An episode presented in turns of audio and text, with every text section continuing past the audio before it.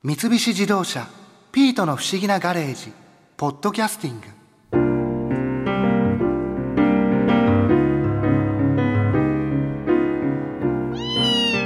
カオルさん山猫冒険団のマークの山猫どうしてこんなに鼻が天井を向いてるんですか？もうまたそこいじりますか？私子供の頃から絵が全然ダメで。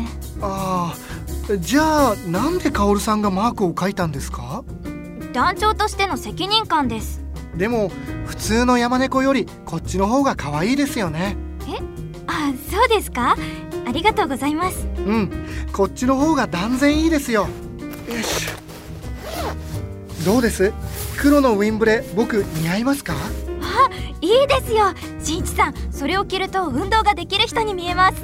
揃いのウィンドブレーカーでみんなで出かけるのって学校の部活みたいでいいですよね。僕帰宅部だったからずっと部活に憧れてたんですよ。みんなで行く伊豆のダイビングツアー楽しみですね。アウトランダー掃除しておかなきゃ。そうだ洗車もしてかなきゃ。しんいちさんこの前水中写真の話をいろいろ聞いてきたんですよね。どうでした？日本テレビ日曜8時の「世界の果てまでイッテ Q!」の水族館プロジェクトで世界の珍しい水生生物を集めているお笑い芸人のチャン河合さんの話がとっても面白かったですよ。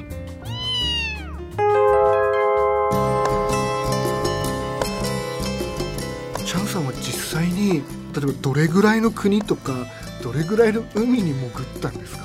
海だと僕はやっぱりマレーシアとかインドネシアあっこら辺の海が多いですね。例えばそういうところで取れるこう珍しい魚っていうのはどんなものがいるんですか？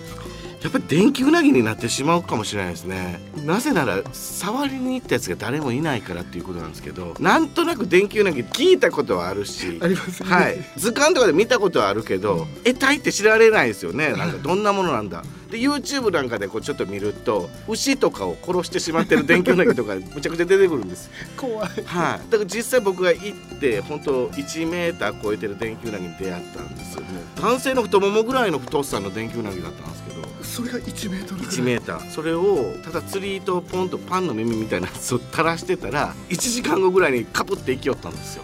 びっくりしましたよ。電気うなぎってパン食うのみたいな。えそれは電気うなぎをするためのパンの餌だったんです何でも来るんです。あすいません。国言うの忘れましたねこれなんですペルーのアマゾン。アマゾンの沼なんです。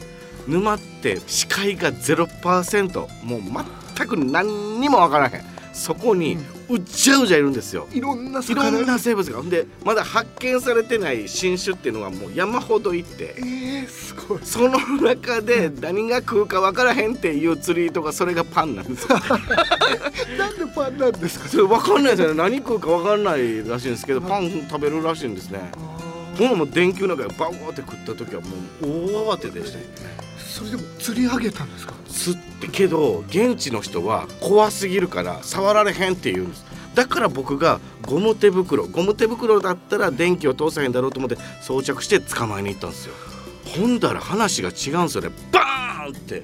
え？電気を放ったんですよ。はい釣れたての電気うなぎって800ボルト出すらしいんですマックス。それをガッて捕まえて「通すの?」ってバーンって爆発した感じになりましたんで。えー、けど不思議なもんでゴム手袋のところだけがバーンってビリビリいったんでもう一回いけたんですよ。もう一回行ったんですね。それがもうディレクターさんが気のせいじゃないって言ってきてで二回目は大丈夫だったんですいやバーンってなりましたよやっぱり。なったんですね。はい、けどまあその部分で見てる人たちに子供たちに電気うなぎの怖さとあとちゃんが吹っ飛んでる爆笑をもらったのでもう大感謝ですよ電気うなぎには。なるほど。ちなみにあのここのパラオっていうのはチャンさんはこう潜ったりってされたんですか？ここのパラオはマンタを見に行こうみたいなすごくゆっくりとしたいや旅番組ですかっていう風な冠だったんですね。っていうのもこのパラオにはですね、まあ、陸からちょっと2時間ぐらいかけて行くんですけどはいマンタステーションって言われるとこがあってマンタって言ったら海の神様みたいな感じで呼ばれていてすごく崇められてるんです。あったら幸運が舞い込むみたいに言われてダイバーにとっては最高のお魚なんですけどそこのステーションって呼ばれてる部分だからもういっぱいマンタが寄ってくれるんですよ。でそのいっぱいマンタが来るってことはいっぱいお魚もいてすごく平和な空間なんですね。僕がバーンって潜ったらまあ透明度も半端なくて透き通る中に色とりどりのお魚とサンゴたちがいるんですね。そこでいろんなこのサンゴをつつぎながらお魚が泳いでる。そこに優雅ねでっかいマンタがずわーっと。でそれをクリーナーフィッシュって言って、まあ、マンタをこうやってお掃除するお魚がいるんですよ。マンタにへばりついた汚れとかプランクトンとかを食べる子たちがいるんですね、えー。はい、だからそれを引き連れてる姿もすごく鮮やかですし。それを透明度のままこうやって見るとハイビジョンを360度囲まれてるようなそこはぜひ2時間以上かけても行ってほしいぐらいおすすめですね。その時はチャンさんはその捕まえたりとかっていうような企画ではなかった？全く背負ってないんですその時は。ただただ綺麗なお魚を見に行こうっていうので1日取ってあったスケジュールだったんです何の重圧もない最高の日でしたね。ただオンエアを見るとうわー綺麗な海ですね。もう3秒ぐらいですねこれ寂しいんですかはい。もう綺麗な海っていうのは分かってもらった、はい。その上で何しに行ったんですか？の部分で使われました。贅沢な使い方です。やけどまあマックス綺麗なんでその海見たら引き込まれますねこの海で何が起こるんだろうっていう意味では。はい。実際にこうロケで潜られる時っていうのは、こうカメラマンの方とチャンさんと二人きりで潜るんですか？いえあの案内人っていうのが必ずいてでこの海には何があるんですかみたいな聞く相手がいるんですよいつも。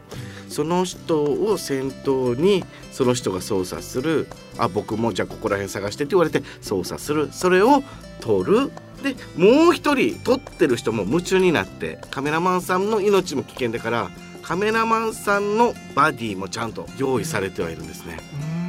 だから絶対に命を守り合う相手はそれぞれにいるんで56人体制で潜って必死で操作してっていう感じですね。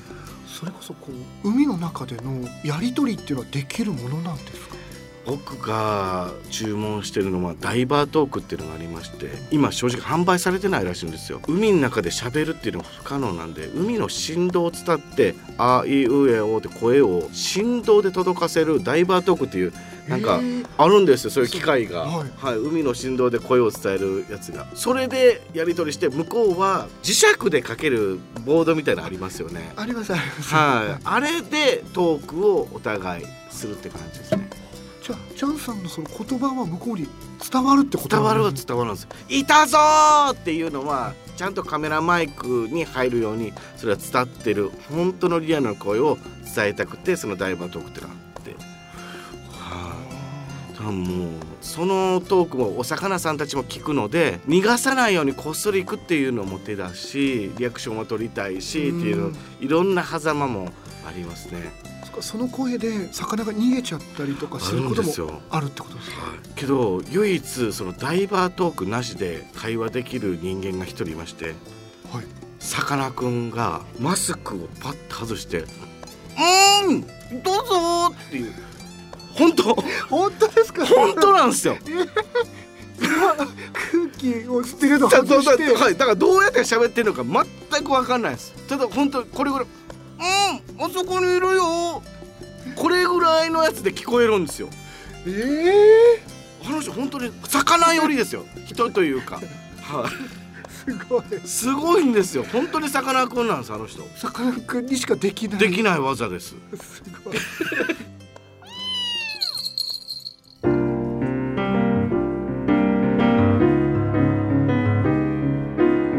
水中写真ってどんなカメラで撮るんですか？最近は水深や水温を写真に記録できるオリンパスの TG5 という防水カメラが人気だそうですよ。へえそのカメラ山猫冒険団で一つ持っているといいですよね。貯金ははたいて私買います。団長さすがです。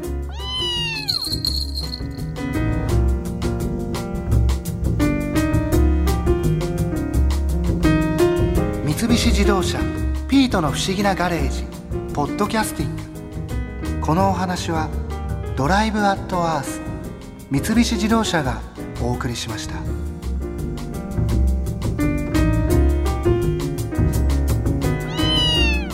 ここで耳寄りなお知らせです。ピートの不思議なガレージをもっと楽しみたいという方は毎週土曜日の夕方5時東京 FM をはじめお近くの FM 局で放送の三菱自動車ピートの不思議なガレージをお聞きください。外に出かけたくなるとっておきのお話満載でお届けしています。